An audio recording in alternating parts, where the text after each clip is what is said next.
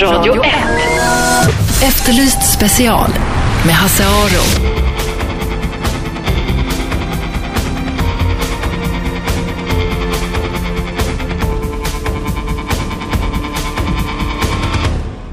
Välkomna hit, Hasse Aro heter jag, Efterlyst special heter programmet, Radio 1 heter kanalen, 101,9 Sveriges nya pratradio. Och vi ska eh, börja det här programmet med att fortsätta där vi var i tv igår. Jag vet inte om ni såg Efterlyst på tv igår, men förra veckan så efterlyste vi en solovårare, det vill säga en man som genom att låtsas vara kär i kvinnor får deras förtroende och därmed lurar dem på pengar. Den här mannen hette, eller kallade sig för Ryan Archer, han 30 år och han hade bedragit minst sex kvinnor på ungefär 700 000 kronor. Bland annat genom att beställa varor i deras namn och sen inte betala för dem.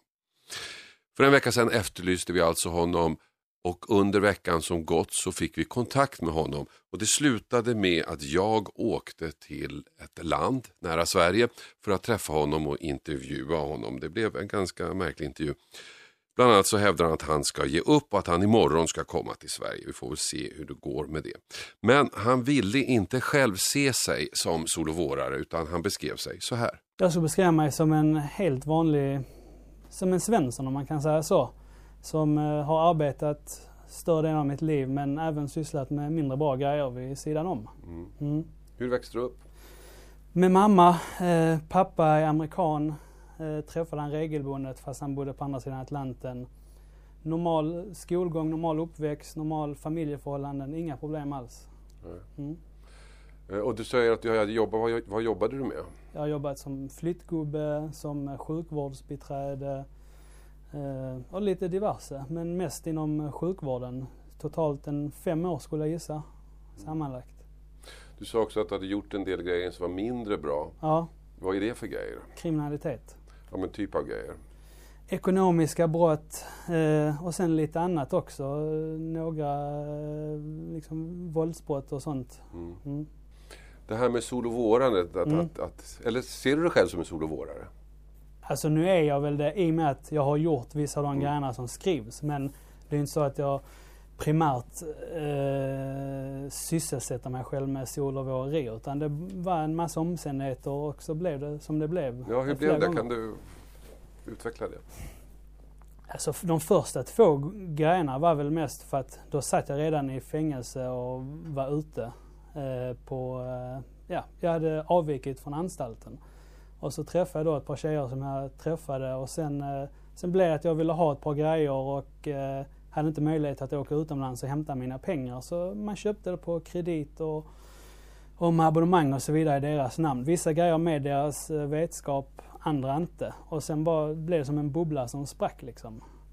Eh, och sen tog då polisen mig och sen kom jag ut när jag hade avtjänat resten av verkställigheten och då träffade jag en av då som också var tyvärr offren. Den enda som jag haft verkligen känslor för. Och då försökte jag leva ett hederligt liv, jobba extra som flyttgubbe. Som vilken vanlig knegare som helst. Men pengarna räckte inte till. Och, eh, och då blev det att äh, jag vill inte ta från mina sparade pengar utan ja, då tog jag saker i hennes namn. Och Vad var det då som fick dig att börja liksom lura de här tjejerna? Vad var det som, som så att du förstod att de kunde vara någon slags inkomstkälla? Alltså jag har inte sett det på det sättet utan det blir mer att äh, jag vill ha någonting men jag vill inte betala 35 000 för en dator liksom när jag ska köpa den. Utan det är bättre att sprida kostnaderna som, som en normal Svensson gör när man eh, köper grejer. Men eh, det blev liksom för mycket till slut. Och eh, ja, så... Och sen slutar man träffa dem och då sket man att betala kostnaden så att säga. Ni lyssnar på Radio 1, 101,9 MHz, Sveriges nya pratradio. Och det ni hör är en intervju som jag gjorde tidigare i veckan med en solovårare. Han kallar sig för Ryan Archer, han är 30 år, han har lurat sex kvinnor minst på 700 000 kronor. De flesta kvinnorna var tillfälliga bekanta men en av dem levde han med ganska länge. Ja, det är Karin i Göteborg. Eh, den som jag verkligen hade starka känslor för och som, som jag ser skiljer sig från resten. För att där var det verkligen klantigt gjort. Där, liksom, där såg jag en kvinna som jag kunde tänka mig vara med resten av livet. Och, men eh, de vita inkomsterna räckte inte till helt enkelt. Mm. Eh, och så har det varit. Och vi har ju haft kontakt från och till och har det än idag. Och det är i princip dels för att hon bad mig att komma in eh, och sen är det skönt att få det ur vägen. För jag menar, polisen ha, har ingen aning om vad jag är och jag hade kunnat vara på fri fot ja, i princip tills någon hittar mig. Men nu kommer jag komma självmant. Eh, Men medan du var med henne så hade Mm. du ju andra tjejer som du sökte upp på nätet och lurade. Eh, nej, inte, så, inte, inte direkt så, utan det var mest att en av de andra var någon som jag kände sedan lite tidigare, som vi började träffas när vårt förhållande blev dåligt. Mm. Och, sådär. och sen var det en som jag hade snackat på nätet tidigare och det var också i slutet av förhållandet. Så det är inte så att jag hade 14 kvinnor samtidigt som henne. Utan, eh, Men det var andra, i alla fall två andra som du lurade samtidigt som du var med Karin. eh, ja, precis, i slutet. Mm. Men, kände du inte taskig mot henne? Jo, absolut. Det är ju som sagt, hon är den enda som jag verkligen hade känslor för. Eh, och eh, ångrade riktigt rejält. Även om jag ångrar det mesta, men hon eh, känns det riktigt dåligt med. Men det är lätt att säga, ångrar du verkligen? Ja, annars har jag inte kommit tillbaks. Det finns absolut ingen eh, anledning egentligen för mig att inställa mig frivilligt. För att jag vet, jag väntar mig möjligtvis en häktning och sen eh, rättegång och eh, verkställning av straffet. Och jag menar, jag kunde varit ute och levt runt tills de väl hittade mig. Men hon bad mig att göra det liksom för allas skull och, just för hennes också. Så blev det att, att jag gick med på det och tidigare än planerat också. Hur många tjejer är det som du har lurat? Jag skulle gissa på en sex totalt. Mm. Eh, Och när du träffar de här tjejerna, Mm. var det så att du, sa- du sa förut att ja, det bara blev så, men Mm. när du träffade dem, var det i akt och mening att lura dem på pengar? En av dem var det. Mm. De andra är med att ja, man har varit singel, träffat någon. Det är trevligt att umgås med dem. Sen är det inte att jag har älskat dem eller så, utan vi har gillat, gillat att umgås med varandra och så har det blivit som det blivit när det har börjat klia i fingrarna. Och just för att man inte vill eh, lägga ut 100 000 på att köpa en kamera och en dator och så vidare. Mm. Men har du, du har aldrig varit kär i de här tjejerna? Karin, Ja. hon är den enda. Mm. Men de har ju varit kära i dig. Ja, ja, det är jag medveten om. Eh, och det är väl förvisso jag som har eh, eh, hjälpt till. Att, liksom, jag är ju en ganska trevlig person eh, rent allmänt. Eh, det är inte så att jag har betett mig som ett svin för att få dem att inte bli förälskade i mig. Men, eh, och så blev det. Mm. Men är inte det lite taskigt? Det kan man ju tycka alltså, men som sagt, jag, jag styrs inte enbart av känslor. Det, det har ju också stått en del i tidningarna att jag är liksom någon iskall psykopat eller liknande. Och så långt skulle jag inte vilja sträcka mig, men jag har väl mer, mer haft en inställning att jag tänker inte låta mitt liv styras av känslor, för att då blir man så irrationell och gör det ena och andra och sånt. Precis som normala människor gör om de blir väldigt ja, glada eller ledsna eller förkrossade. Så det är klart, ur ett moraliskt perspektiv kan jag tycka att det var inte rätt gjort mot dem. Det förstår ju vem som helst. Men eh, jag kan inte påstå att jag tycker så jättesynd om dem. Men det är klart, det, de har inte det bra efter det man har gjort. Mm. Men du säger att du vill inte låta känslorna styra Mm, ditt liv. mm. Kan, kan man bestämma det bara? Ja, det tycker jag. Det gäller att vara disciplinerad. Alltså det, det, skulle, det gäller i alla aspekter av mitt liv. Jag gråter inte om någonting går fel. Och det är inte för att jag tror att jag är hård någonting. Utan mer att eh, jag tänker liksom om någonting gått fel då analyserar jag situationen. Vad gick snett? Hur kan jag förbättra det till nästa gång? Eller reparera skadan? Eller eh, ordna det på annat sätt. Det hjälper inte att sitta och gråta och gå hem och lägga sig under täcket och sånt där. Men du kanske inte har några känslor? Jo, det har jag. Det har jag. Men eh, det är bara ett eh, disciplin att kontrollera dem. Mm. Det, det är just det. Jag har ju känsla för mamma och Karin och sen mina mm, två närmsta eh, kollegor om man ska säga så. Carlos i Örebro bland annat. Men du återkommer till Karin hela tiden, men ändå Mm. lurar du henne. Hon är förmodligen den som är mest besviken av allihopa. Ja, ja, absolut. Det, det är det. Men det blev liksom som ett eh, tvång som man inte kunde låta bli. Eh, saker lockar för mycket. Bilar, elektroniska saker. Det, det är ju sånt som jag bland annat har dömts innanför när man försnillade mobiltelefoner och sånt. Var, Men varför, vad är det som är så lockande med de här grejerna? jag kan inte sätta fingret på det. Det är bara att jag vill ha det senaste och det bästa. Och, eh, och, det, och jag har inget tålamod utan jag ska ha det idag. Så har jag inte pengar i garderoben så får jag ordna det på annat sätt. Då får man beställa det till vilket pris som helst. Mm. Jag skulle vilja återkomma till det här med känslorna. Du sa att du reagerade på att man skrev att du var psykopat. Mm. Men är inte det psykopati att man kan stänga av känslorna? Är inte det som är psykopati? Att man inte förmår Alltså jag tror den kliniska definitionen av psykopati är väl att man helt saknar empati, att man inte kan sätta sig in i någon annans känslor och att man inte har några känslor alls. Men det är klart att skulle jag vilja gråta för någonting hemskt som händer, det är klart jag skulle kunna klara av att göra det om jag bara slutar vara disciplinerad. Men i mitt fall är det snarare att jag väljer att inte göra det för att jag anser inte att det gagnar mig över att eh, kontrolleras av känslomässiga utbrott. Men du väljer att inte liksom känna empati för de här människorna då? Nej, där kan det nog vara lite av att jag liksom inte riktigt kan sätta mig in i deras situation. För att hade en kille lurat mig, nu, nu kan jag inte utgå från att en kvinna lurar en för att en kvinna kan man inte, göra, kan man liksom inte hämnas på samma sätt som män. Men hade, hade en man lurat mig, då hade inte jag varit ledsen och ringt till min mamma eller gått till polisen. Utan jag hade hämnats och tagit tillbaka det som var mitt och lärt han en läxa. Men är du lättkränkt? Absolut inte. Absolut inte. Det, jag har inget problem med jag har lång stubin och kan ta skit så länge jag har gjort någonting som gör att jag ska få skitet. Men om jag inte har gjort någonting så ja, då får man lösa det på annat sätt. Mm. Vi diskuterade i studion sist, du såg inte det, men huruvida vi trodde att det var något fel på dig. Okej, okej. Och du tror inte att det är något fel på dig?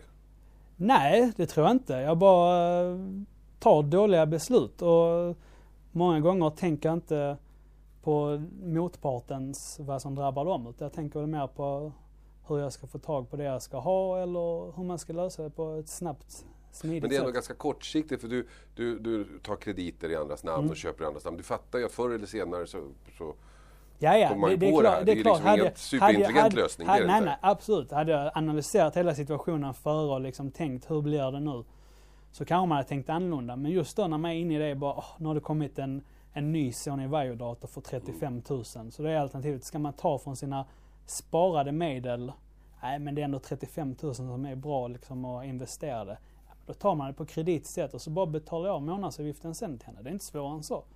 sen, förutom det sista att du, du blir inte... Nej, pre- precis. Sen blir det att man betalar väl medan man umgås. Sen kanske man slutar träffas av annan anledning och då blir det bara att nej, då har jag ingen empati. Jag bara liksom tänker att äh, jag skiter i det istället. Men inte det är samma sak?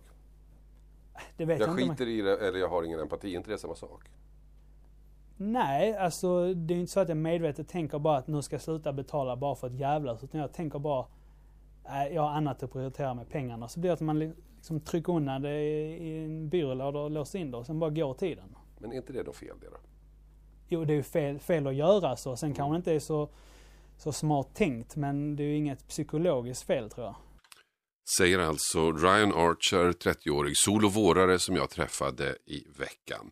Radio 1, 101,9 i Stockholm, Sveriges nya pratradio. Det här är Efterlyst special, jag heter Hasse Aro. Och vi ska fortsätta lyssna på intervjun som jag gjorde i veckan med en solovårare, Ryan Archer, en man som är 30 år och som lurat sex kvinnor på ungefär 700 000 kronor. Själv hävdar han att han inte är någon solovårare, att det här inte var hans huvudsakliga inkomstkälla. Han gjorde egentligen mycket större saker och det här att han lurar kvinnor blev mest av en slump. Vi har träffats, jag har inte flyttat in någonstans eller låtsas eh, att vi ska vara på väg att gifta oss och skaffa barn. Utan vi har träffats och sen eh, har det blivit så. Så om de har blivit kära i mig under tiden, det, det kan inte jag stå för tyvärr. Jag kan inte vara otrevlig med meningen för att folk inte ska bli kära. Men de, att, de, att de är attraherade av dig, det är någon slags medveten satsning från din sida, eller hur? Alltså jag kan ju inte hjälpa hur jag ser ut. Det är inte så att jag går och tränar för deras skull eller eh, klär upp mig för deras skull. Utan eh, de hade ju inte träffat mig från början om det inte var någonting de fann attraktivt. Sen får de stå för vad de tycker. Men, men vad är en solovårare för dig? En solovårare för mig är väl någon som eh, lurar kvinnor som eh, primär inkomstkälla som har specialiserat sig på det.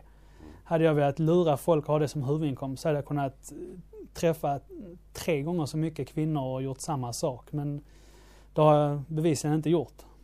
För dig var det en sidoinkomst kan man säga. Eller sido, Ja, alltså det var, ingen, det var inte tänkt som en inkomst överhuvudtaget. Utan det var mer att man träffade dem och sen blev det som det blev. Och eh, slutade träffa dem och då stoppar man in hela det i en liten låda och så träffar man någon ny och så vidare. Alltså, jag har ju träffat folk under tiden som jag inte har gjort så med. Så det är inte så att det är någon praxis som jag har med folk man träffar.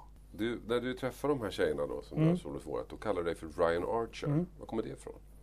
Det efternamnet har vi bara slumpvis hittat på, jag och några vänner. Eh, förnamnet är ett av mina smeknamn som jag har från kompisar. Och, Och så säger du att du jobbar inom det militära. ja, För att? det, det var en människa som lärde mig för länge sedan att det bästa sättet att få folk att inte veta saker om dig, det är att ge dem desinformation istället för att bara vara tyst. Och varför det blev militära så var det ett par olika anledningar. Dels så är det ett yrke som inte många andra känner till, så man kan inte få några frågor som man inte kan svara på. Dels så kan man säga att man är utomlands och tjänstgör ifall man av någon anledning skulle bli häktad eller eh, för liknande saker, att man måste åka iväg. Det är ju svårt att till exempel hävda att man är snickare och måste vara borta en månad. Du återkommer hela tiden att ha pengar utomlands. Var har du fått dem ifrån? Nej, det är också från eh, sidoinkomster. Illegala? Både och. Är Mm. det så att du klarar dig på de pengarna? Ja, för att nu i samråd med min advokat har vi då beslutat att jag ska gå i pension. Så nu ska annat göras, inget kriminellt i alla fall. Nej. Mm. Har du så du klarar det? Det har jag absolut. Eh, varför betalar du inte tillbaks till de här tjejerna då? Nej, det, så långt har jag inte reflekterat utan pengarna har varit uppbundna annat bland annat. Och eh, är dessutom eh, utomlands. Det, det är inte så att de ligger på i en skokartong eh, hemma i min lägenhet. Och Men så, vore inte det en schysst grej då när du är klar med allting och ringa runt och fråga hur, hur har du hur går det? Sitter du risigt till? Ska jag betala en del? Jo, absolut. Men skulle jag säga så nu så skulle ingen ändå tro på det. Det hade bara liksom för att framställa mig som någon god människa. Nej, betala tillbaks verkar inte vara aktuellt. Ni lyssnar på Radio 1, 101,9, Sveriges nya pratradio. Jag heter Hasse Aro och det här är Efterlyst special. Det vi hör är en intervju med en solvårare som jag gjorde tidigare i veckan, 30-åriga Ryan Archer, som lurat sex kvinnor på ungefär 700 000 kronor. För honom är pengar mycket viktigt. Det låter han förstå under intervjun. Det är pengarna som har, gjort, eh, har drivit mig under alla år som jag har gjort. Oavsett om jag har jobbat med lagliga jobb eller inte. Och nu eh, har vi kommit fram till att eh, de sparade medlen är tillräckliga för att ja, kunna pensionera sig, om man nu får säga så. Men skulle, kan du se ett sånt liv framför dig då? Att inte begå brott. Nå, ja, men att pensionera dig och inte liksom ha saker på gång, projekt på gång. Nej men liksom- nej, det, det, nu menar jag inte så. När jag säger pensionera mig, jag menar sluta med kriminella grejer. För att i och med att det har varit bara pengarna som har lockat mig hela tiden. Jag är ingen social eh, utstött människa som inte kan hantera ett jobb. Jag har jobbat samtidigt större delen av mitt liv. Eh, utan det är mer att nu ska det dags att lägga av med brott. Det är ingen mening att syssla med saker som leder till fängelse när jag har ja, sparat ihop ett visst kapital som man nu kan göra annat med. Kan du förstå att människor som ser det här tycker att du, du är jävligt dryg nu? Dryg vet jag inte.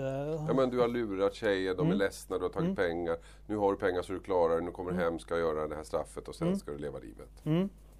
Jo, är inte men det det, provocerande? nej, varför inte? Jag menar, det är så lagen funkar i vårt land. Alltså, gör jag ett brott så får man ett straff därefter och sen fortsätter allas liv. Jag kan ju inte sitta inspärrad i 15 år bara för att eh, de tycker det, att jag ska komma ut när de har slutat vara ledsna och att de blivit svikna. Eh, och jag kan inte, det är ingen med att jag ska behöva gå på SOS eller ha något eh, skitjobb bara för att, när inte det behövs. Så, eh, så är det. Jag menar de flesta människor skulle nog inte tagit pengarna och sluppit fängelse kontra att haft pengarna och få fängelse. Så de tycker väl det är ganska rättvist att jag får fängelse och sen vad man gör efteråt är väl upp till var och en. Vad händer nu den närmaste tiden, tror du? Nu blir det ju att på fredag kommer jag och Johan inställa mig hos polisen och så blir det ju förhör där jag kommer att erkänna ja, i princip allt utan större omsvep. Eh, och sen blir det väl antingen blir jag häktad eller inte. Blir jag häktad så då får jag ju sitta där tills rättegången. Blir jag inte häktad kommer jag fortsätta arbeta under tiden och invänta rättegångsdatum. Och sen blir det ju verkställighet. Mm. Hur långt mycket får du, tror du? Någonstans mellan två och tre år skulle jag tro när man har kollat med tidigare domar Mm. gällande beloppet och så vidare. Och sen sen väger, de, väger de ju väl in eh, hur, eh, hur listiga bedrägerierna har varit och lite andra grejer i domen. Men rent logiskt skulle det hamna någonstans mellan två och tre år. Mm. Jag får ändå intrycket av att du ångrar inte direkt. Jo, det gör jag. Jag har det är inte så att jag, som jag sa, det är inte att jag ligger och gråter hemma över vad jag gjort. Men det är klart att hade man kunnat spåra tillbaka tiden så hade det varit bättre att inte göra det. Absolut. Och de här prylarna som du då fick, har du kvar dem? Nej, nej, jag använder ingen av dem knappt. Jag testar det och sen blir det tråkigt efter en vecka, två veckor, en månad och då säljer man det eller gör bort det. Och vissa av eh, grejerna har ju hamnat, eh, har ju de själva tagit. För att som sagt, alla grejerna var inte utan deras eh, vetande. Om du skulle för ett ögonblick försöka sätta dig in i deras känslor, hur, hur djupt sårade tror du att de är? Ja, det är svårt. Är, som sagt, jag kan inte sätta mig in i deras situation. Jag skulle mest tänkt själv bara att okej, okay, nu blir jag lurad. Hur eh, lyckades personen och hur ska jag hämnas? Ja, så tänker alltså Ryan Archer, sol och vårare, som jag träffade i veckan. Imorgon ska han lämna över sig till polisen, har han sagt. Jag heter Hasse Aro, programmet heter Efterlyst special. Det är ett program där vi rör oss i kriminalitetens breda värld. Allt från rena brott till juridik till annat. Och nu ska vi prata författande. Kriminalförfattande verklig, om verkliga fall och om fiktiva fall. Alla säger till mig att Hasse, du ska ju skriva boken om brotten i Sverige. Och det tycker jag också, det har jag, håller jag faktiskt på med. Och det har jag gjort nu i nu, 20 år snart. Och jag tror jag är uppe i tre meningar eller någonting sånt där. Så det är nog snart klart. Um, hela tiden hinner ju alltid någon annan jävel före och fick, får ut sina böcker innan mig. Men å andra sidan så inträffar det nya brott hela tiden. Så att det finns någonting att ösa ur. Och en av de som har hunnit före det är Dag Örlund. Välkommen hit. Tackar. Och du äh, släpper en bok till hösten som rör sig om verkliga fall. Men det här är långt ifrån din första bok. Nej, jag har ju skrivit en rad böcker sedan uh, mitten på 90-talet. Fackböcker, kokböcker, uh, reseskildringar, lite av varje. Mm. Uh, och sen blev det deckare författande i mitten på 2000-talet. Just det, du skriver tillsammans med en dansk kollega. Dan Butler, ja just det. Han är idégubbe. Det är jag som skriver men vi okay. ut, utvecklar historierna. Men då gör du det svårare då? Därför att jag läste någon, om det var Andres Lock eller någon krönika som skrev nu i Svenska Dagbladet nyligen att idéer är lätt att ha men att genomföra dem, that's everything. Ja, det är väl den kroniska diskussionen, liksom att, att vad är en god idé värd? För att eh, det är ju den vanligaste frågan jag får från människor, det är ju, eh, jag skulle vilja skriva en bok, vet du någonting jag kan skriva om? Mm. Och då är man ju på fel spår. För att om, om, du inte har en idé eller en historia du vill berätta, mm. då ska du inte skriva. Nej. Det... Hur många böcker har du skrivit? Oj, eh, jag tror att totalt om man räknar med allt jag har varit inblandad i så är det väl ett 30-tal. Ett 30-tal böcker, okej. Okay. Men jag har ju då det motsatta problemet att jag har ju idéer. Jag har ju massor med idéer. Jag, jag, min datormaskin är full med jättebra idéer, fiktiva idéer och verkliga idéer. Men det blir liksom ingenting. Vad gör jag för fel? Disciplin. Disciplin. Jo men det är ju så. Alltså, jag tror att nu, nu säger ju alla författare sina metoder att arbeta på. Eh, och jag ska inte sitta här och, och gapa, för jag är väldigt odisciplinerad själv mm. och hoppar mellan olika jobb fram och tillbaka och så. Mm. Men eh, jag tror att har man det problemet som du har, då gäller det nog att bestämma sig för att varje dag mellan klockan si och så, mm. så, så stänger jag av telefonen, låser in mig och skriver. Mm. Gör du inte det och gör du inte det regelbundet, då blir det inget gjort och då kommer du inte vidare. Hur långt ska man skriva varje dag? Hur, hur länge ska man sitta på en dag? Ja, det är samma sak där. Vissa författare säger ju att de sitter ett visst antal timmar, då en eller två timmar eller vad det är. Andra mm. säger jag ska skriva sex sidor mm. eller vad det nu är för någonting. Mm.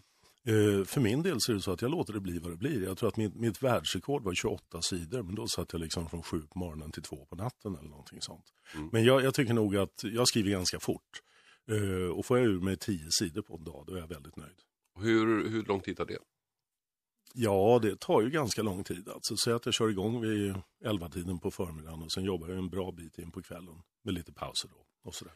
Men det är ett ganska ensamt jobb. Har jag märkt när jag sätter mig ner där och ska sätta igång. En halvtimme senare känner jag mig ensam. Ja, det är ett väldigt asocialt och väldigt ensamt jobb. Det, är, alltså det som är kul är ju att vara ute, som säger, att utveckla idén, göra research. Jag jobbar ju otroligt mycket med research. Mm, du är journalist i botten? Ja, precis. Så det, det ligger ju mig varmt om hjärtat. Va? Men det är som du säger, skrivandet är ju en, en uh, otroligt ensam sysselsättning och det är där det gäller att uppbåda den här självdisciplinen hela tiden. Och det är inte alltid det är lätt. Va? För att vissa dagar när du sitter där så flyter det bara, vissa dagar så kommer det ju inte. Och vad ska du göra då? Och sen har du det här problemet som jag vet att många har med mig, de här små små jävlarna på axeln som vi kallar dem. Och de kommer alltid klockrent när du har lagt dig i sängen och precis ska somna.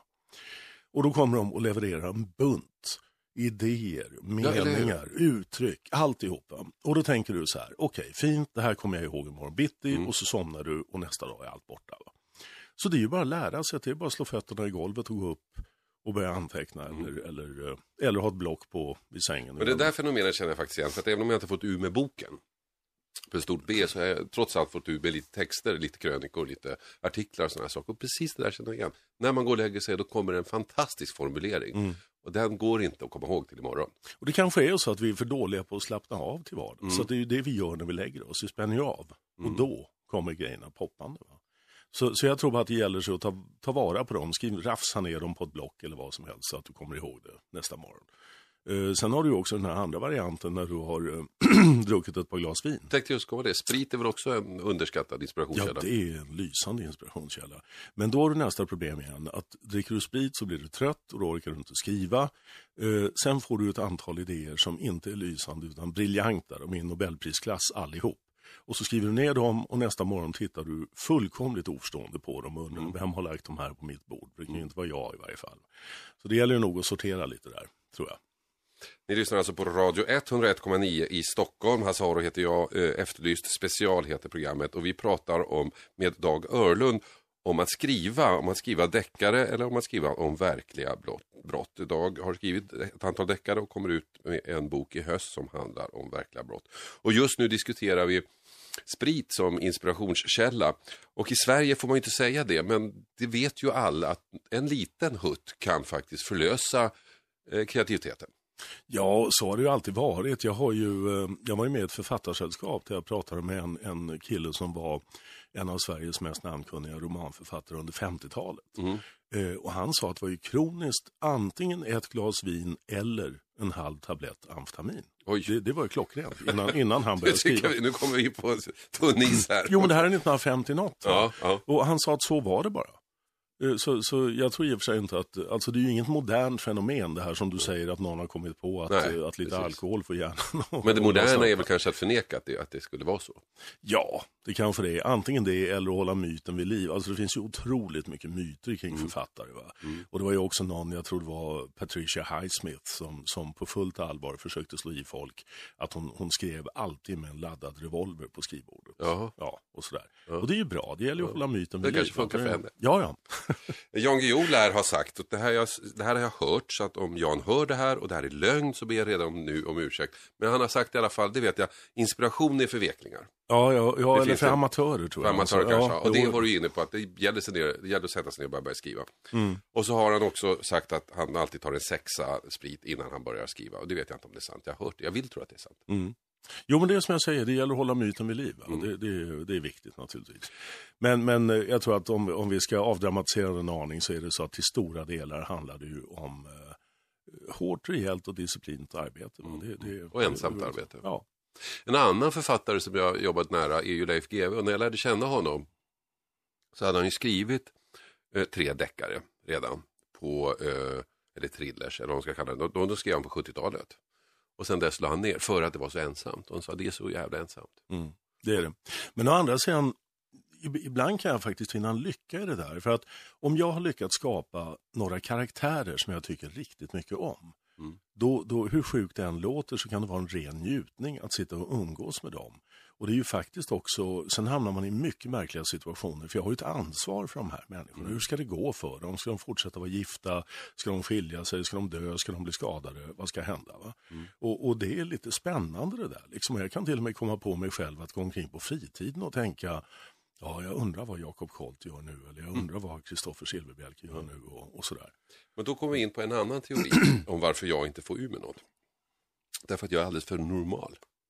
Ja, det går ju inte.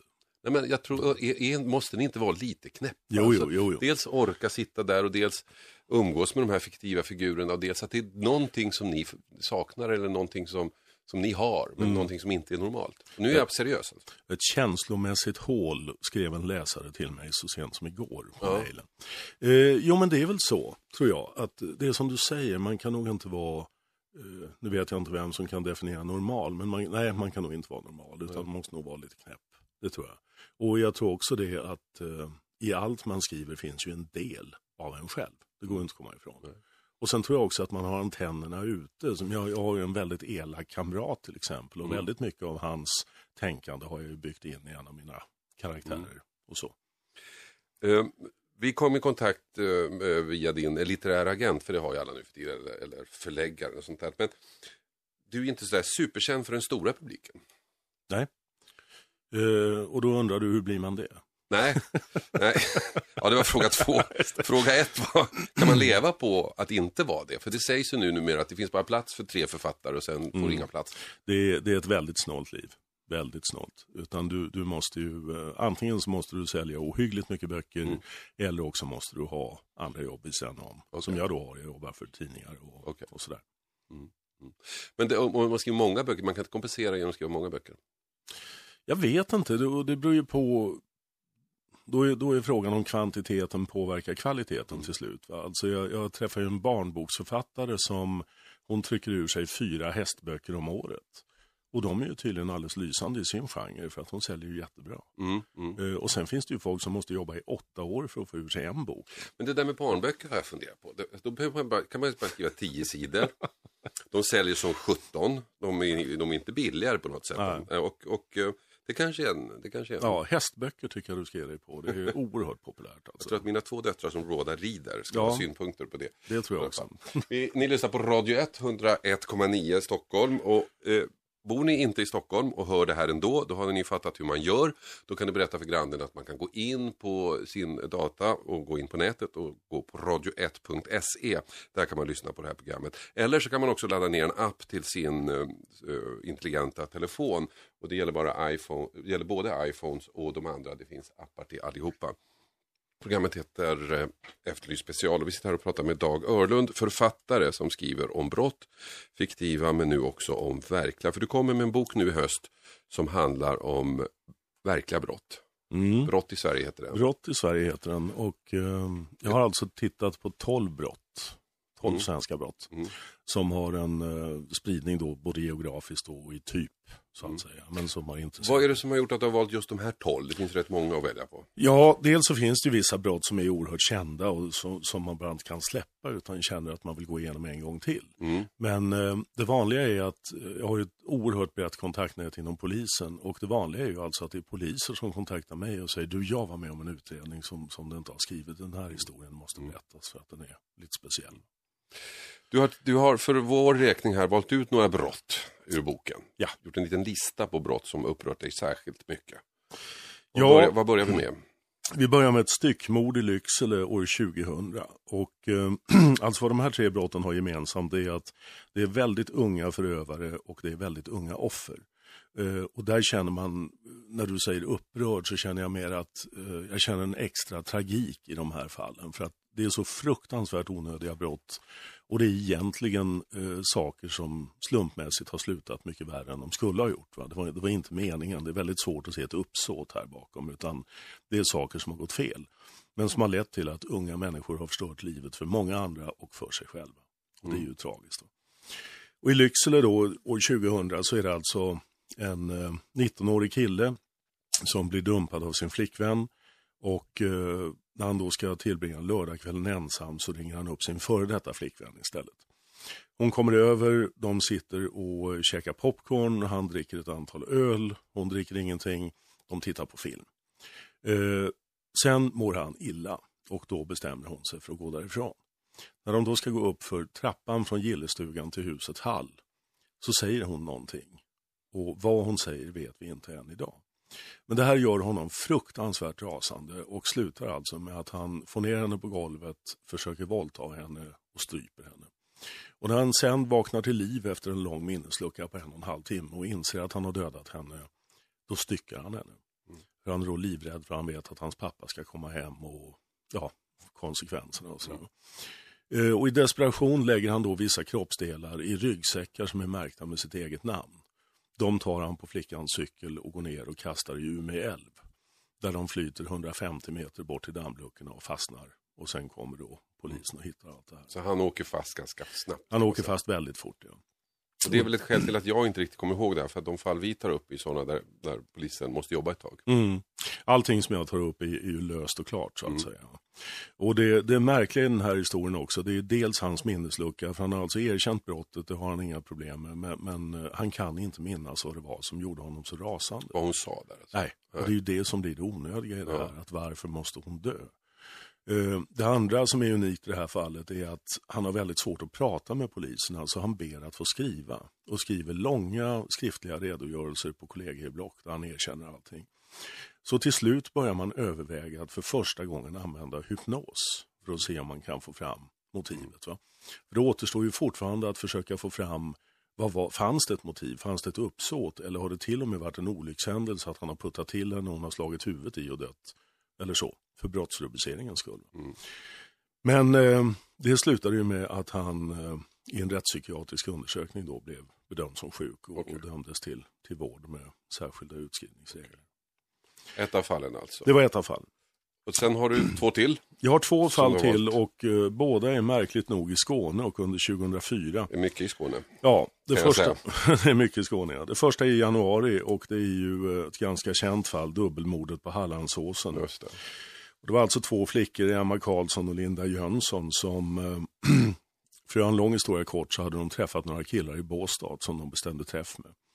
Och de här killarna har i sin tur bestämt sig för att de vill ta flickornas bil ifrån dem för att åka en tur. Eh, killarna är berusade och eh, de lurar tjejerna att köra ut på en grusväg vid Hallandsåsen. Eh, killarna säger att de ska gå och kissa i några buskar. De gör det och då gör de upp att nu tar vi bilen. Går de tillbaka till bilen och eh, utsätter tjejerna för en fruktansvärd misshandel. Tar bilen, kör därifrån och flickorna lämnas att dö på den här isfrusna grusvägen fullständigt obegriplig historia. Totalt obegriplig. Och jag har varit där på platsen, vi var där och filmade och det märkliga var att man, står på många olika platser, brottsplatser, men här kände man verkligen eh, att någonting hade hänt. Och precis när vi står där så ändras vädret från vår sol till hagelstorm mm. på en, en 30 sekunder. Det var som ett omen. Scary. Ja, verkligen. Väldigt tragisk, tragisk historia och framförallt för de föräldrar och syskon som mm. överlever. De säger det att hatet släpper oss aldrig. Mm. Den ena killen som var inblandad där är från en känd uh, släkt, uh, kriminell släkt. Han har ju sen gjort andra grejer och jag tror att den killen kommer vi få se mer av. Vi kommer att få se mycket mer av både honom och uh, det finns ett par familjemedlemmar till i den släkten mm. som vi kommer att se under lång tid. Ja.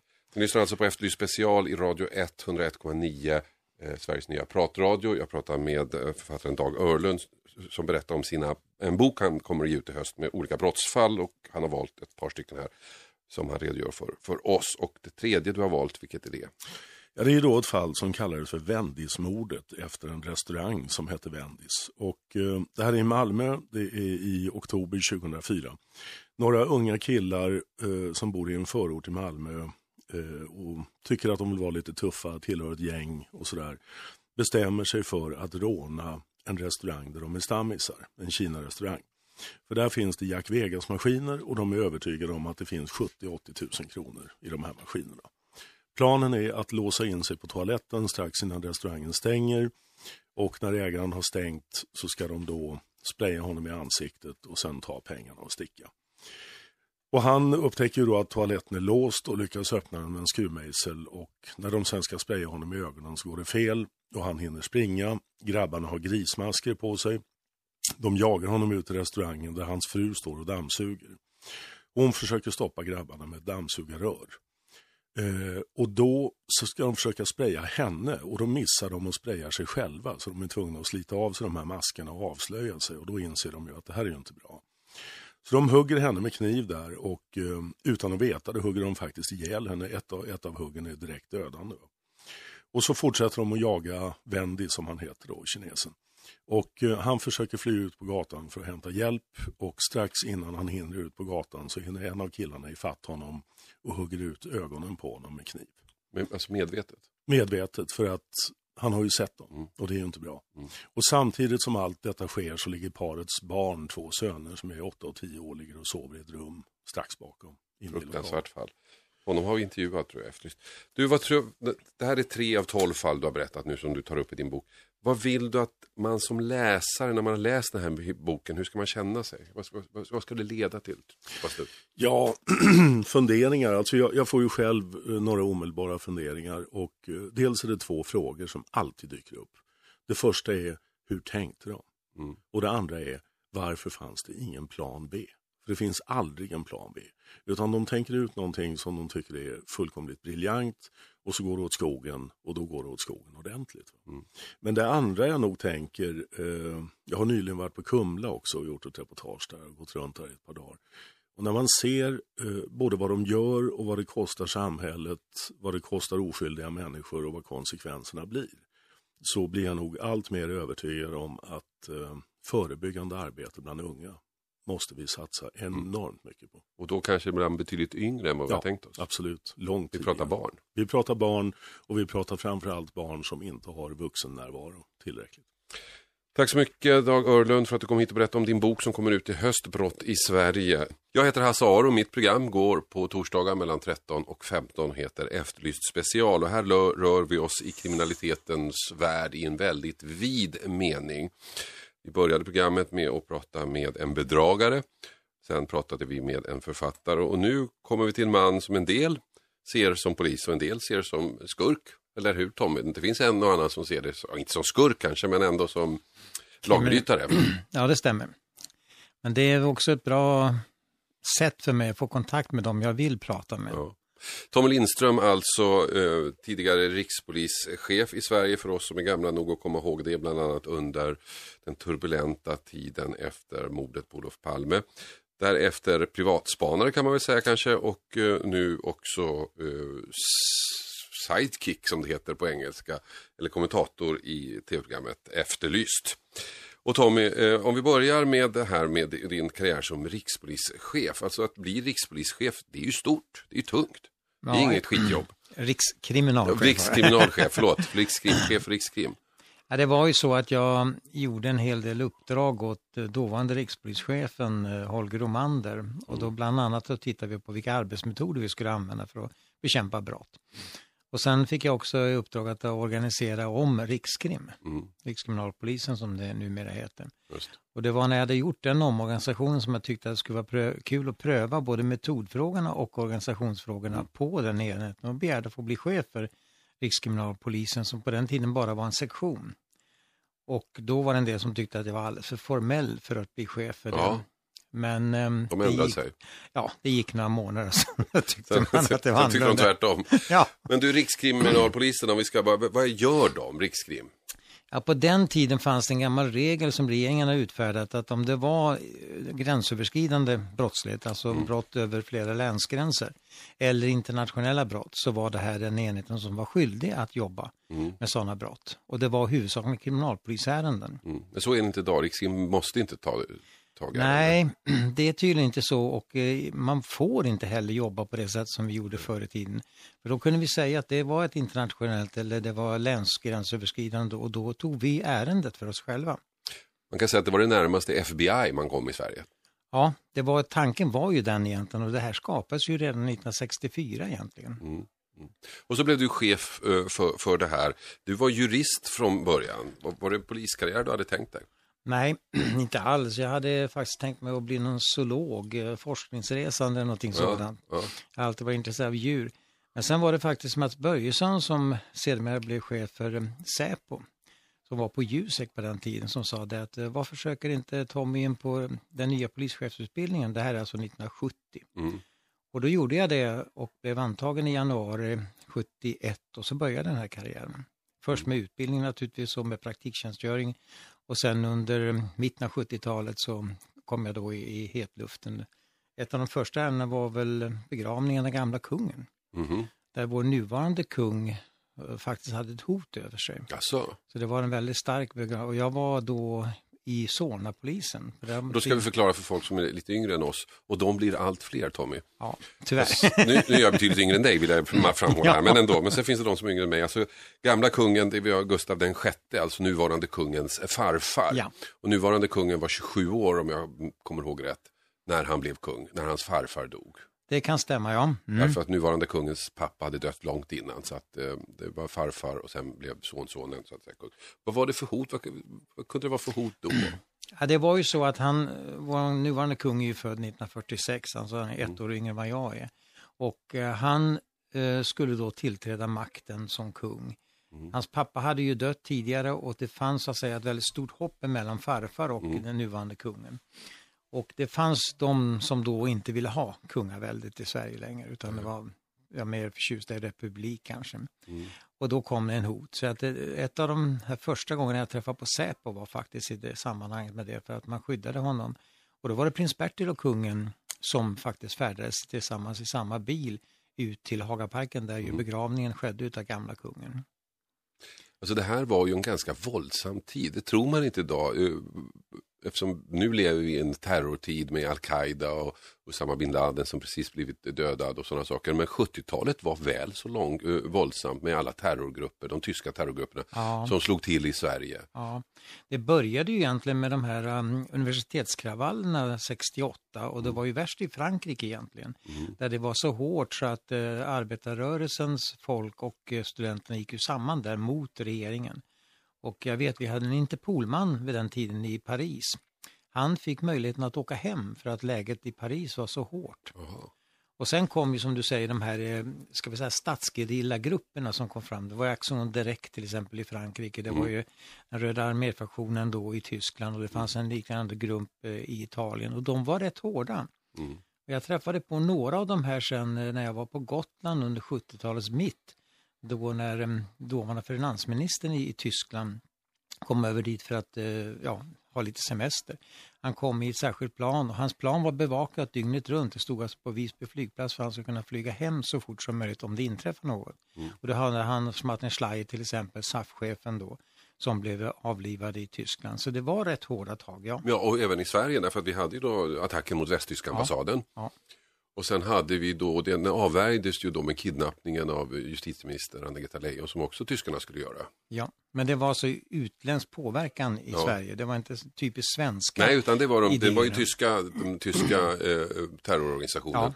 Bader-Meinhof och Rote Arméfraktion och allt vad de hette, som hade ett litet politiskt skimmer över sig, en del märkliga eh, anhängare i Sverige, fast de, de, var, de var ju bara mördare, det var de ju. Ja, åtminstone att, blev de ju det. De ja. utvecklades åt det hållet. De hade kanske en politisk idé från början men det blev ju slut med den. Mm. Och det kan väl också ha att göra med att de blev rätt hårt jagade. Jag vet när vi hade Kalle Pausch, en narkotikakille, så satt ju han i Celle. Det var ju en stad i Tyskland som faktiskt hade väldigt många terrorister sittande i det, det stadsfängelse som var där. Mm. Och eh, det var den här jakten som pågick då under man säger 70 och även 80-talet efter dem var relativt intensiv från tyskarna. Jag vet inte mm. om du någon gång flög då, men det var första gången man mötte poliser som var k-pistutrustade mm. på flygplatsen. Mm, det var säkert i Tyskland var det Ja, precis. Ni lyssnar alltså på Efterlyst special i Radio 1, Sveriges nya pratradio 101,9. Jag pratar med, jag som heter Hasse Aro, pratar med Tommy Lindström. Vi pratar det våldsamma 70-talet, men det som jag tycker är lite hoppfullt när det gäller 70-talet om man jämför med idag. Att den terrorismen som då var så levande och det var tyska terrorismen, det var italienare, det var också irländare och det sprängdes bomber i London och det i Sverige och överallt. Den dog ju ut. Det är ju borta idag. Ja, men det var nog att de grupperna fylldes inte på med några Nej. yngre adepter utan den gruppen var ganska sammanhållen och vartefter de sattes i fängelse så minskade deras kraft också. Men det här måste ju, tycker jag ändå ger hopp om dagens terrororganisation. Att terrorn som upplever idag kommer förmodligen också att dö bort för att terror är en, en dödfödd idé helt enkelt. Ja, och jag tror det här när man nu har tagit eh, Osama bin Laden. Jag tror att den viktigaste funktionen han hade, förutom att han var någon form av ikon för de här krafterna, det var faktiskt de pengar han kunde skaffa. Mm, mm. Och är han borta tror inte jag att han kan plocka fram pengarna och det borde innebära att de här får bekymmer alltså att finansiera sin verksamhet. Men om man då tittar på din karriär som chef så måste ju det, det största ärendet du hade måste ändå ha varit Palmemordet, mordet på statsministern. Ja, det var det och det var ju lite eländigt egentligen så tillvida att jag hade ju vi var två stycken på Rikskrim då, jag och min andre man som hade någon form av stående jour och jag hade inte jour i det här tillfället utan det var min andre man som hade det. Och Rikspolisstyrelsen och Rikskriminalen fick alltså inte veta någonting genom att Stockholm underrättade utan det här sköttes i deras egna led och det var bara turen att vi på nattkröken fick veta att eh, Olof Palme hade beskjuten. Mm. Det här Palmemordet märkte ju vi på Efterlyst då när vi tog upp det tidigare år när det var eh, jubileum att, att det var, eller jubileum är fel ord, men årsdag menar jag förstås. Eh, att, att det fortfarande finns ett väldigt intresse även fast från de som inte var med. Att det här väcker fortfarande frågor och intresse och engagemang. Ja, och jag tror att det har att göra med att det är en statschef som blev skjuten. Jag tror inte det har så stor betydelse vem det egentligen är, utan det här är ett angrepp på, på landet Sverige. Och jag tror det skulle bli samma sak om kungen eller någon annan hade drabbats av det här. Det som är intressant är att eftersom det inte är löst hundraprocentigt, i vart fall inte mer än polisiärt löst kanske, så är det ju så att man skriver böcker, man debatterar det här, så det här dör liksom aldrig, utan hela tiden står den här frågan, vem var det? Mm. Och därför kan du spekulera i tänkta gärningsmän eller gärningsmannagrupper. Och sen väcker det till liv många virrpannor, det märkte, har jag ju märkt nu. Det märkte ja. jag ju då jag gjorde en del grejer, mm. då och nu, nu igen när man, när man har gjort lite reportage, så kommer alla de här breven med alla, alla, alla förslag på lösningar. Den ena galnare än den andra. Ja, och det lustiga är ju egentligen att du kan inte motbevisa i dagens läge att det är fel det de påstår, mm. de här som debatterar eller skriver böcker och liknande, tyvärr. Eftersom det inte är löst. Nej, det är som Kennedy-mordet egentligen, trots att det är ju löst kanske, men det finns ändå lite lösa, vaga ändar i det här som gör att man spekulerar fram och tillbaka. Men sen fick du då under buller och bång gå därifrån, du fick sparken kan man säga, ja. som, som rikskrimchef, för att du hade tagit pengar och eh, betalat en fest för, var väl det formella. Ja, det formella. Det egentliga problemet var väl att jag hade, var ju den enda som var kvar från Palmegruppen. Eh, Hasse Holmér hade ju slutat och gått mm. med buller och bång. Eh, Ness, PG Ness som då var på Säpo, han hade blivit åtalad. Jag var den enda som inte blev åtalad. Vi hade ju en fight med åklagarna vid den tiden. Mm. Och jag framförde ju väldigt hårt det att jag vill att åklagarna ska vara samhällsombudsmän i rätten och inte delta i polisarbete, för då binder man upp sig för tidigt. Och det här gillade inte åklagarna riktigt, men jag vidhåller det än idag, att det ska vara en trestegsraket. Mm. Polisen först, åklagarna sen och så domstolen. Och därför tror jag att det fanns väldigt mycket irritation mot vårt sätt på Rikskim och mitt sätt speciellt kanske, att driva polisundersökningar. Vi informerar aldrig åklagarna om vad vi gjorde egentligen vilka metoder vi hade använt utan det vi tog fram det var ju det vi vågade stå för sen i rätten och kunde mm. bevisa. Men det var ju också en diskussion, och även om nu det formella skälet var de här pengarna och den här festen, så det var ju en diskussion om dina arbetsmetoder, att du ibland liksom såg mellan fingrarna på juridiken och, och var mer praktiskt inriktad. Ja, men det där är lite konstigt då, för att jag var ju den som hade gjort ett antal reportage då i polisens Eh, Eh, författningssamlingar då så att säga för att ta reda på vad fick vi göra, hur långt kunde vi gå, vilka lagändringar behövde vi göra, vilken teknisk utrustning kunde vi använda, vad sa lagen om det ena och det andra. Jag, och det var ju därför man tyckte att jag var alldeles för formell för att bli chef för Rikskim från början eftersom jag hade fördjupat mig i det här. Eh, och du vet säkert också efteråt att det har inget ärende under min tid på Rikskim har ju kritiserats utav några så som att det skulle vara olagligt eller annat. Och det är klart att som rikskrimchef så hamnar du i JOs stol, du hamnar i JKs stol som förhörsobjekt naturligtvis. Och jag var uppe rätt ofta där, vi hade ju EM i fotboll bland annat där vi var ganska hårda mot de här huliganledarna och vände på dem och skickade hem dem igen och det var jag ju ansvarig för. Så vi använde ju lagen så långt det var möjligt. Och sen ska vi komma ihåg att på den tiden så var ju inte lagen skriven i alla delar utan när vi valde metoder och metoderna som sådana så fanns det ju ingen inga regleringar egentligen, utan det var mer grundlagsaspekten, fri och rättigheterna då i den katalogen. Säger alltså Tommy Lindström som är min gäst här i Efterlyst special i Radio 101,9 Sveriges nya pratradio. Som tidigare var chef för Rikskrim, sen har gjort en privat karriär och också är eh, kommentator i Efterlyst hos mig på onsdagarna. Och Tommy, eh, före pausen berättade, pratade vi om att du blev av med jobbet och allt det. För dig personligen måste det ha varit en jättegrej. Ja, det, både och egentligen. Du vet, jag satt i 12 år som chef för Riksgym, så jag var ju rätt mätt på den verksamheten. Och jag har ju fått frågor om att komma tillbaka efteråt men sagt att man kan inte göra om samma resa igen, så att det har jag sagt nej till. Ehm, det som jag tyckte var roligast egentligen på Riksgym, det var personalen, för jag var ju rätt ung chef och jag hade alltså äldre kommissarier, och även personal i övrigt som eh, var mer erfarna än jag. Så jag fick ju lära mig rätt mycket av dem. Och jag vet ju första gången jag träffade de här killarna, tjejerna, så kommer de upp till mig och säger de så här, nu Tommy får du leva efter vad du har lärt mm. i dina rapporter alltså. Jaha, sa jag, vad är det första frågan? Bilarna, spaningsbilarna var registrerade på Rikspolisstyrelsen. Ja, alltså, det kan inte vara klokt, sa jag. Nej. Och då ändrade vi det. Så att jag, jag hade en personal, tror jag, en personalgrupp som eh, var fantastisk egentligen. Men vad gjorde du då när man, när man får då eh, gå från ett sånt jobb som du har, ett publikt toppjobb i den offentliga förvaltningen. Vad gör man? Åker man hem och tar en kopp kaffe eller vad, hur? Ja, i stort sett eh, var väl det jag gjorde. Jag åkte hem, vilade mig, började fundera lite grann över vad jag skulle göra. Sen inträffade ju faktiskt en intressant sak och det var stölden på Moderna Museet. Mm. Och de här var en tavelstöld? Ja, och det var ju tavlor som eh, var väldigt välkända, de var värda ungefär en miljard. Och då ringde man och frågade, vad gör du för någonting nu? Ja, jag höll på med lite utredningsarbete. Ja, men hjälp oss med det här. Och då sa jag, men det måste ni skaffa tillstånd från polisen, så att jag är fortfarande polis, jag kan inte mm. göra någonting åt det här. Ja, så fick man då, jag tror det var kulturdepartementet som var inblandat. Och så fick jag då hålla på med det och på ett år ungefär när så hade vi hittat de här tavlorna i Göteborg. Men då jobbade du alltså som polis? Ja, jag var fortfarande kvar. Jag var ja. alltså inte, du vet det här avskedet det kom att eh, förlängas så att säga, tiden för när det upphörde då. Och eh, jag tror det upphörde någonstans, vad kan det ha varit, 80, nej 96, 93, ja 90, 96 tror jag det var ja. Och sen inträffade nästa historia. Men hur som, hittade du dem? Det är intressant. Hur hittade Genom du dem? informatörer, för jag hade ju jobbat vet du, med konststölder under rikskrimstiden, många sådana här.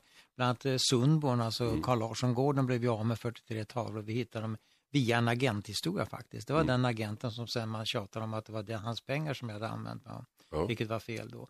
Men den agenten tog jag då kontakt med. Jag tog kontakt med lite andra killar som kunde någonting om det här konsten och till slut så lokaliserade vi det här ner till, mm. till Göteborg. Då. Men köpte ni tillbaka dem eller hur gick det till? Nej, vi, vi hittade dem helt enkelt. Vi satte mm. press på den killen som gömde dem.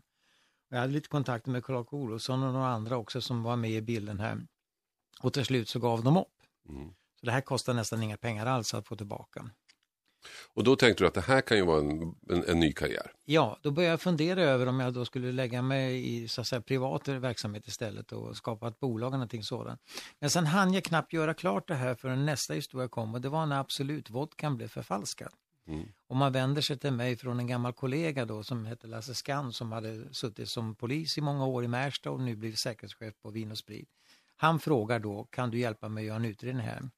Och det här var då 20 procent av den totala omsättningen av Absolut Vodka, så det var mycket pengar. Jag träffade chefen för Vin och Sprit, jag träffade han som var ansvarig för Absolut och så skrev jag ett avtal. Det var alltså piratkopior man sålde, alltså ja. flaskor som såg ut som Absolutflaskor och med vanlig hembränt i. Och det var fel, alltså fejkade avtal och alltihopa bakom och det var gjort i gamla Sovjetunionen och produktionen skedde i Ungern och Kroatien, mm. Slovenien. Och vad jag gjorde då i det här sammanhanget var att jag skrev ett avtal och jag sa till då att nu får det vara nog med polissidan och sen så eh, först skapade jag ett handelsbolag och sen ett aktiebolag och sen började jag min karriär och det här är alltså 90, 96 tror jag någon gång på sommaren. Det säger alltså Tommy Lindström som är min gäst här i Efterlyst special på Radio 101,9 i Stockholm. Så, och, och, och, det har du sen kunnat försörja dig på, alltså privata uppdrag? Ja. Och eh, det där absolut ärendet tog ju lång tid innan vi hittade, vi hittade alltså glasbruken och det var det vi skulle förstöras. Vi stoppade produktionen av glasflaskan mm. och då försvinner ju också själva produkten som sådan. Ja, för om man kopierar absolut, absolut vodka så är det ju flaskan man kopierar. Ja. Vodka är vodka är vodka. Liksom. Exakt, jag känner ingen skillnad på det. det gör nog inte så många. jag heller faktiskt. Det skulle vara kul att göra en blindtest någon gång på vodka med, med, med proffs och se. Ja. ja, det finns ju förstår du sådana som verkligen kan sitta och smaka. Jag hade ju sådana som vi använde oss av för den förfalskade produkten som mm. då kunde säga att detta var inte alltså, äkta, absolut. Det? Ja, nere i eh, Nyköping finns det ett laboratorium som håller på med det här. Jag råkade ut för det en gång i Singapore när jag beställde en straight vodka, för jag vet att de har lurat en hela tiden där. Ja. Och då hällde han ut en absolut flaska. Det var ju hälften vatten, så det var inte så svårt att, mm. att liksom avgöra att detta är inte absolut. Det var helt enkelt inte vodka. Ja, det är en hel eh, vetenskap kring det här och även flaskorna. Du vet, flaskorna görs alltså efter ett visst eh, koncept. Så när jag hittar en falsk flaska så, så tog vi ner den här till Växjö. Och så smälter de ner det här och på samma sätt som du gör amfetaminanalyser så gjorde du glasanalys. Jaha. Och sen så gick vi ut i världen och letade prover från olika glasbruk som vi trodde kunde vara aktuella som okay. producenter. Ja. Tog hem glasbitarna. Som en slags DNA kan man ja, säga. Ja, ett syntetiskt DNA. Ja. Och sen så körde man de där flaskorna i Växjö igen, glasforskningslaboratoriet där nere. Och när de hade kommit så nära som de kunde komma så säger de så här, det här är sannolikt det här. Mm. Då började vi fokusera oss på att det var det här bruket och gjorde besök och, och till slut hittade vi också att det var de som hade gjort de flaskorna. Var låg det någonstans? Det ena låg i Budapest faktiskt. Mm. Och det andra låg på gränsen mellan Kroatien och eh, Slovenien, nej Kroatien och uh, Kroatien och Ungern måste ha varit ja. Mm. Men då när, när, du kommer dit då som civilspanare, svensk civilspanare, du, du har ingenting att sätta emot där nere? Liksom. Nej, inte ett dugg och jag vet ju också att man kan bli både utkastad och sönderslagen och så vidare. Men det gäller ju då att försöka verka som om du har makt och myndighet mm. när du agerar. Och det lyckas vi med. Enda gången som jag hade problem det var i Tjeckien faktiskt. Jag kunde ta mig in på ett glasbruk och plocka prover. Och där kom ett par stycken bodybuilder-grabbar och menade på det, vad gör du här? Mm. På sitt språk och jag förstod Men viss rätt kan man ju säga, ja, säga att de hävdade, frågade. De skulle ju skydda det ja. Det intressanta var att den killen, han eh, var gift med en kvinna som då satt i EU-kommittén för Tjeckien. Så att, ja. Men vi lyckas ju bevisa då att de producerade falska flaskor. Och det, sen när vi väl har lyckats komma fram dit hen via de här glasen, då har ju de här människorna sagt att okej okay då, vi har gjort det här, men du vet hur det var, det kom hit en människa med en väska, resväska mm. med pengar och sa, kan du producera? Jag står med anläggningen, jag har personal, jag har inga order. Det här är egentligen effekten av att um, muren föll. Får, föll. får de något straff då eller räcker Nej, med att de det var skadestånd, men jag vet att Windows Brick fick ett skadestånd i första hand på 35 miljoner kronor plus advokatkostnader, så det var rätt bra. Så kan det gå. Berätta alltså Tommy Lindström som är gäst här i eh, Efterlyst special på Radio 101,9 Sveriges nya pratradio. Idag har vi pratat om sol och vår. Vi har pratat om hur man gör för att skriva böcker om brott, verkliga eller påhittade brott. Vi har också pratat med Tommy Lindström som har varit chef för Rikskrim, privatspanare och nu eh, sidekick i Efterlyst. Nu ska vi prata brott och sex, höll jag på att säga, våld och sex. Och då handlar man gärna på våldtäkter, det finns också sexmord. Niklas Långström är professor och expert på detta. Då undrar man ju, vad är man professor i då? Ja, det är en jättebra fråga. Jag är psykiater i botten, alltså beteendevetare med, med särskilt intresse för, för människors så att säga, avvikande fungerande. Och sen har det kommit att bli så, sen ungefär 15 år tillbaka, att jag har intresserat mig för liksom, hur kriminalitet uppkommer och vad man kan göra för att förhindra det. Så att jag är, om man ska vara riktigt exakt, så är jag professor i psykiatrisk epidemiologi, särskilt utvecklingspsykiatri och våld. Men det är okej okay att kalla mig för psykprofessor, det blir just enklare det. så. Det blir enklare så. Och det är just våld och sex, den kombon som du har intresserat dig för? Ja, det har blivit så faktiskt. Och, och det har att göra med att det är sånt som dels berör oss väldigt mycket, eftersom det är de värsta brotten i många mm. fall. Va? Eh, men också att det i alla fall när det gäller sexualitet och för den delen våld också ju finns en glidande skala mellan vad vi så att säga, skulle vilja att människor gör, det är som en slags normativ sexualitet mm. människor emellan, och när det börjar bli en arena för våldsutövande, eh, provokationer, eh, ofredande, jag menar allt, de, alla de här avarterna av sexualitet som, som ni brukar ta upp i ert program i övrigt också. Just det. Vi har ju haft eh, en väldigt intensiv våld våldtäktsdiskussion i Sverige den senaste tiden. Eller under ett par år ska jag nog vilja påstå. Nu senast för att det handlar om Assange och var går gränsen för våldtäkt. Men tidigare också för att det har skett väldigt mycket våldtäkter. Vi har haft Örebromannen och innan dess var det Hagamannen mm. som höll på i 15 år. Är det väldigt mycket våldtäkter i Sverige? Ja, det där beror ju alltid, det, det, man riskerar ju alltid hamna i jättelånga diskussioner kring det här. Det vi vet om vi jämför oss med andra länder när man har den bästa typen av, av forskningsdata och det är när man frågar folk anonymt om de har blivit utsatta för brott under det senaste året. Det gör Brå tillsammans med många andra länder, det kallas nationella trygghetsundersökningar. Och då frågar man helt enkelt människor ett slumpmässigt och ett representativt urval i befolkningen i vilken utsträckning man har blivit utsatt för olika typer av brott. Och då kan man få en bild av hur vanligt det är att man har blivit till exempel sexuellt kränkt eller utsatt för rån eller andra våldsbrott. Och utifrån det så vet vi, då får man en siffra som ungefär en procent av den svenska befolkningen har någon gång under det senaste året blivit utsatt för en sexuell kränkning. Mm. Men sen är det där de då ska överföra det där till siffror som handlar om vad vi ser i den, i den så att säga, kriminalstatistiken. Och då är det ju så att det är erkänt stora steg mellan att vara utsatt för en sexuellt kränkande handling och att tycka att det här är någonting som man vill eller kan polisanmäla. Och sen förstås ytterligare ett steg när det handlar om från polisanmälan till åtal och fällande dom. Och det gör att statistiken är, väldigt svår att använda som ett tecken på om eh, våldtäkterna faktiskt ökar eller minskar. Därför att ganska små förändringar, om vi, tittar på det som de så kallade mörkertalen, då, så är de nästan 90 procent. Mm. Så av tio personer som har blivit utsatta för ett sexualbrott så är det en som polisanmäler det här. Och det gör ju då att om vår benägenhet att anmäla den här typen av brott förändras ganska lite, till exempel på grund av program som Efterlyst eller att man har en bra diskussion kring de här frågorna, då kommer det att kunna se ut som att jäklar vad det går illa om i Sverige. Om två anmäler istället, då är det 100 Ja, då är det 100 ökning och alla skulle ju slå larm och det skulle vara inslag i alla medier och sånt också. Medan vi fortfarande alltså då får de bästa siffrorna om hur det faktiskt ser ut om vi gör den här typen av kompletterande undersökningar, så kallade offerundersökningar. Mm. Och när man gör då också jämförelser med andra länder som ju också diskuteras, det anförs ju då att Sverige skulle ligga så väldigt högt när det gäller våldtäkter. Och man har då jämfört med länder som har dels annorlunda sätt att definiera våldtäkt och det har också varit en diskussion i Sverige där vi har breddat definitionen av våldtäkt. Men sen är det också så att anmälningsbenägenheten med ganska stor sannolikhet också varierar mellan flera olika länder. Så det gör att det blir väldigt svårt att säga om förändringar i statistiken över tid är en faktisk förändring av hur vanligt sexualbrott är eller om det handlar om förändringar i hur vi anmäler och lyckas lagföra människor som gör de här övergreppen. Helt enkelt. När det gäller serievåldtäktsmän så kan vi i alla fall konstatera att under de, den tiden som jag har på med Efterlyst så är det två stycken som vi har tagit som, som är båda var Sveriges värsta. Först var det Hagamannen som var Sveriges värsta och så nu mm. Örebromannen som var ännu värre och numera Sveriges värsta.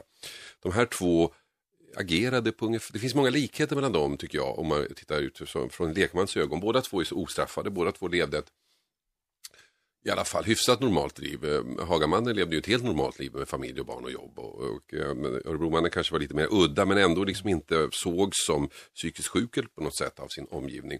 Båda eh, attackerade kvinnor de inte alls kände. Och båda var ganska våldsamma. Finns det några övriga likheter med de här som, som, som lekman inte ser? Eller är alla likheter en ren slump? Nej, det finns nog både, jag brukar säga så här, det finns ju både likheter och skillnader mellan personer som begår brott och beroende på vad man tycker om att fokusera på så mm. kommer man att se det ena eller det andra. Eh, jag, tycker, jag håller med om det här med att det finns likheter eh, och, och, som då man, man, har funnit också internationell forskning när det gäller återkommande teman hos personer som begår den här typen av brott. Men det finns också en del olikheter som du antyder och, och det handlar mycket om det här med social anpassning generellt sett så kan man säga att det är ovanligt att någon är sådär riktigt allvarligt psykiskt störd när man begår allvarliga sexualbrott. För det här kräver ändå att man är hyfsat välfungerande, att det inte omedelbart syns på en att den här personen behöver få hjälp omedelbart. Eller att den är känd inom psykiatrin eller motsvarande. Utan det vanligaste är just att det här är personer kanske lite grann i samhällets utkanter, och i många fall kan fungera rätt bra i övrigt. Eh. Och, det här handlar nog faktiskt i stor utsträckning om att sexualbrott och det som driver det sitter rätt mycket i huvudet alltså. Vad är det som driver dem? Det är ju en, en, en klassisk mix av eh, olika delar av de två huvudområdena och det ena är då våld och eh, kontroll, det som ibland lite förenklat brukar kallas för makt och kontroll, det, nämns ju mycket i debatten. Men det är en för förenklad bild att bara hävda att det här skulle handla om makt och kontroll. Det är för det som är några av de starkaste drivkrafterna hos de som begår upprepade sexualbrott, och även hos enstaka andra också, det är just sexualbrottsligheten, alltså sex, de sexuella, att man går igång på att använda våld i samband med sex.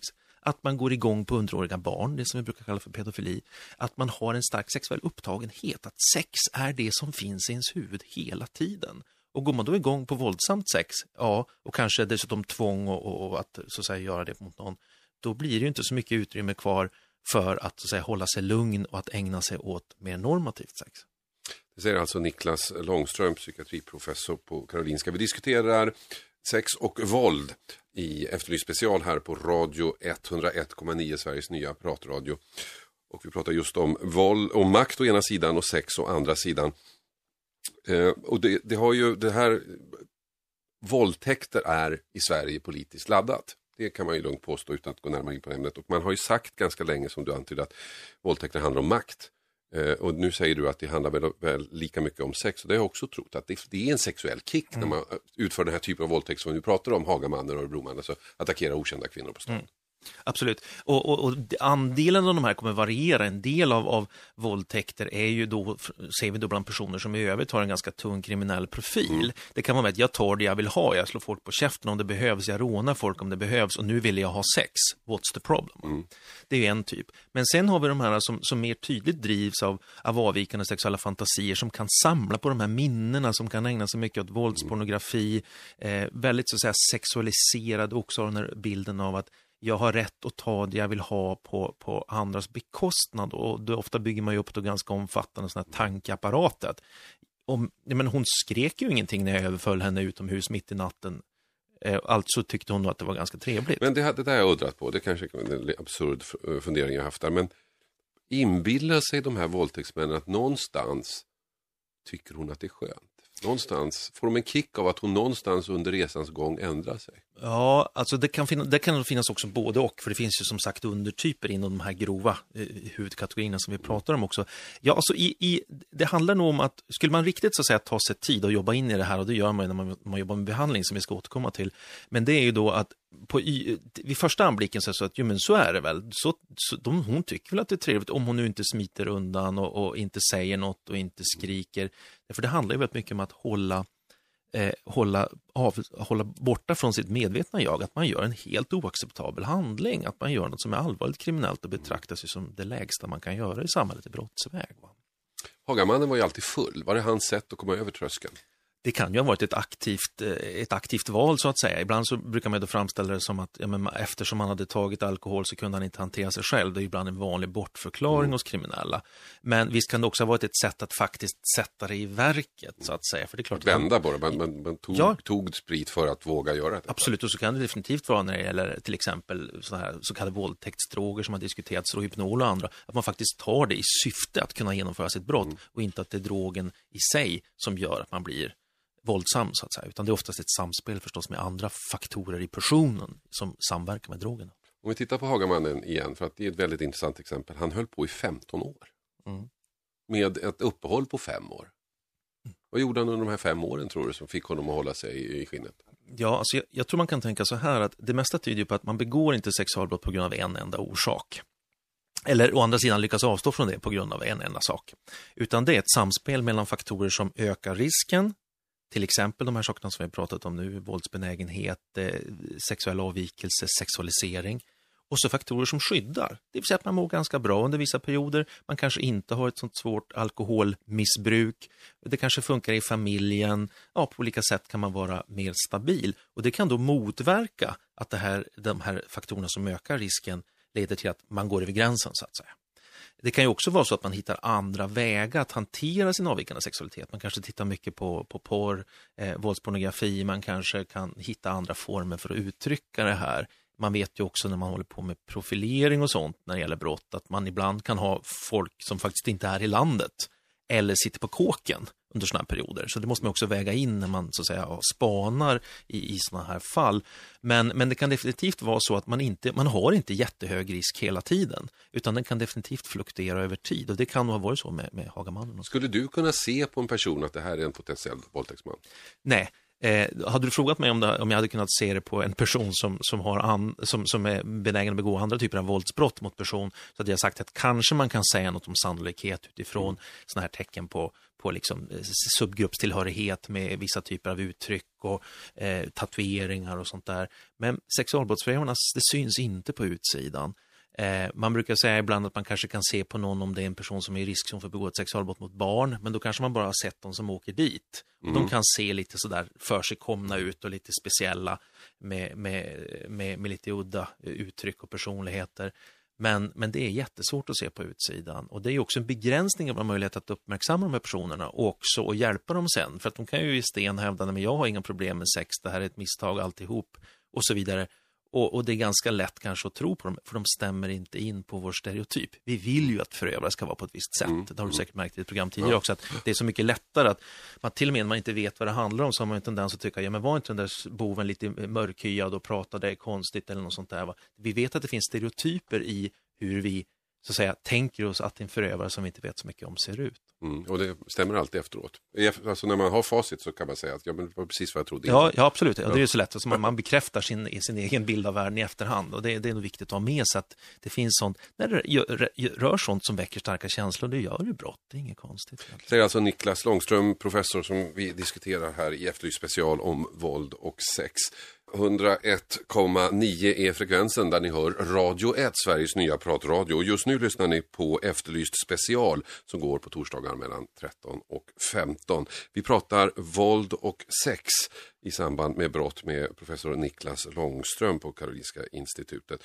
Och för pausen pratade vi om några kända fall, bland annat Hagamannen som är en person som fascinerar mig mycket. Också Örebromannen, båda serievåldtäktsmän. Frågan är, kan man bota serievåldtäktsmän? Kan man bota våldtäktsmän? Vi var lite inne på det om man kunde se vem som skulle vara potentiell våldtäktsman. Då har det naturligtvis varit lättare, men det kunde man inte. Så frågan är, kan man bota dem, Niklas? Eh, I allmänhet så verkar det vara svårt kan man säga. Det finns en hel del som tyder på att kan, man kan för de som är motiverade nå behandlingseffekter. Men då ska vi komma ihåg att vi ju lätt tänker, när du säger dom, så tänker vi oss att hela gruppen. Det är, alltså, du hör jag tveka lite grann på det och säga mm. att jag skulle nog vilja säga att det kommer att vara svårt.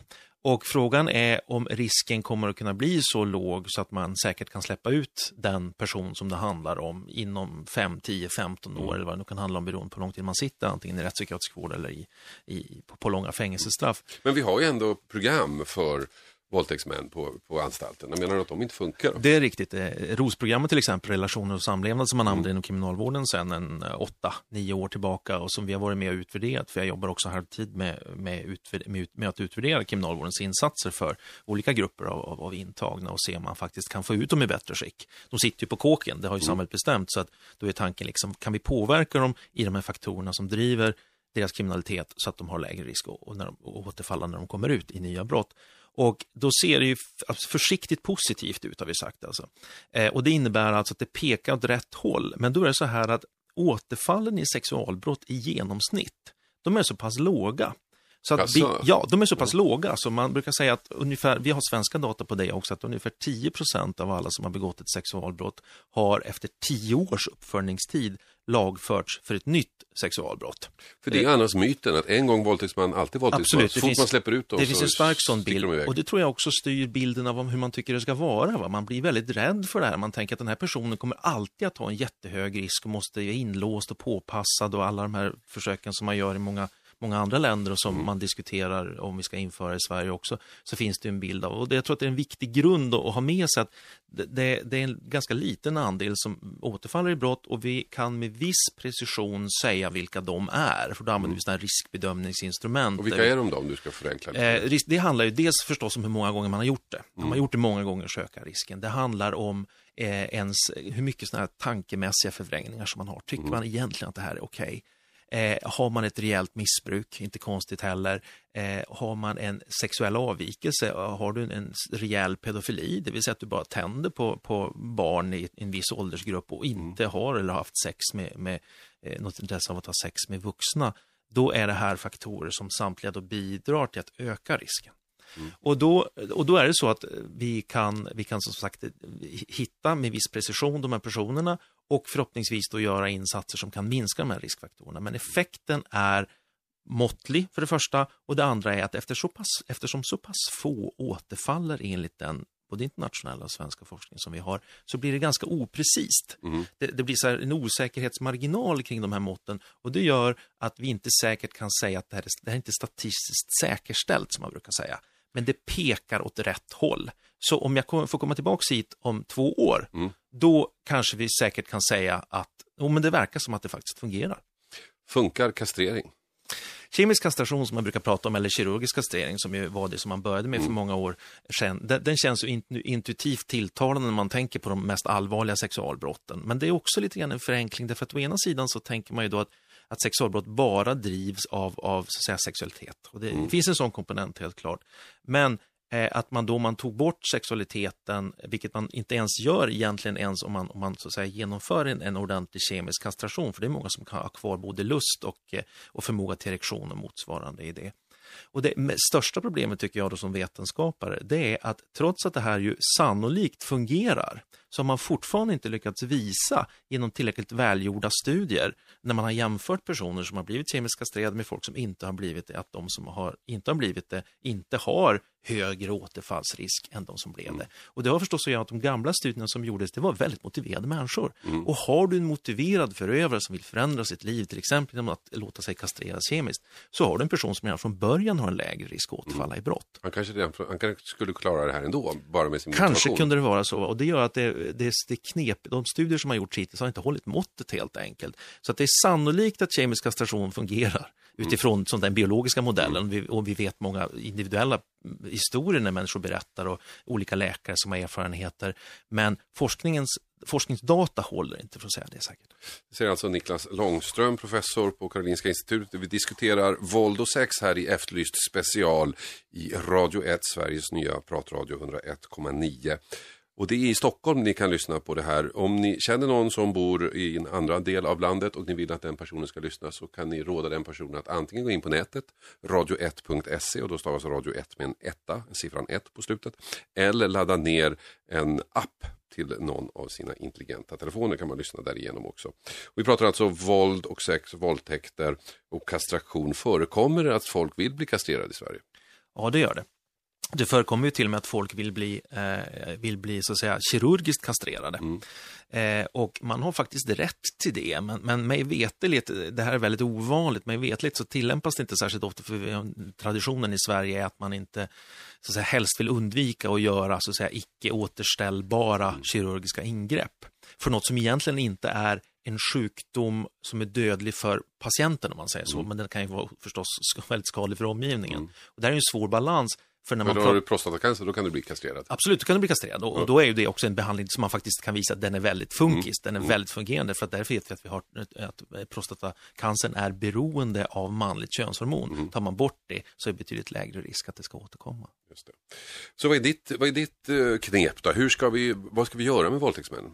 Du säger att de här psykologiska programmen vet inte om de funkar, kemisk kastration kanske funkar. Vad ska vi göra? Ja, jag tycker det är en jättebra fråga. Det handlar vad gör vi när vi inte har riktigt säkert stöd för vad vi ska göra? Och då finns det ju forskning från andra områden. Vi vet betydligt mer med gott forskningsstöd än vad vi ska göra med personer som slår hårt på käften eller rånar upprepat. Där vet vi att vi ska jobba med deras attityder, med missbruk, med alla de här mekanismerna, mycket tänket kring hur man gör det här. Va? Bryta upp gängkonstellationer och allt sånt där. Och, och så att där vet vi säkerställt att det där kan fungera. Så det finns skäl att tro att vissa av de delarna kan användas när det gäller sexualbrottsdömda och eh, minska deras risk för återfall i sexualbrott. Eh, har vi personer med en väldigt hög eh, sexualdrift, vilket inte alls alltid är fallet när det gäller sexualbrottsförövare, då kan det vara motiverat att i större utsträckning använda drifthämmande läkemedel. Kanske har vi legat lite lågt där i Sverige. Men det ska då göras i kombination med, med, med liksom bra Eh, program där man jobbar med att helt enkelt få bättre verktyg för att själv kunna avstå från att återfalla. Tack så mycket säger vi till Niklas Långström, professor på Karolinska institutet. Vi har diskuterat våld och sex. Programmet heter Efterlyst special. Det är slut nu nästa torsdag 13-15 är vi tillbaka här på Radio 1, Sveriges nya pratradio 101,9. Jag heter Hasse Aro, hoppas vi hörs igen nästa vecka. 101,9 Radio 1 Sveriges nya pratradio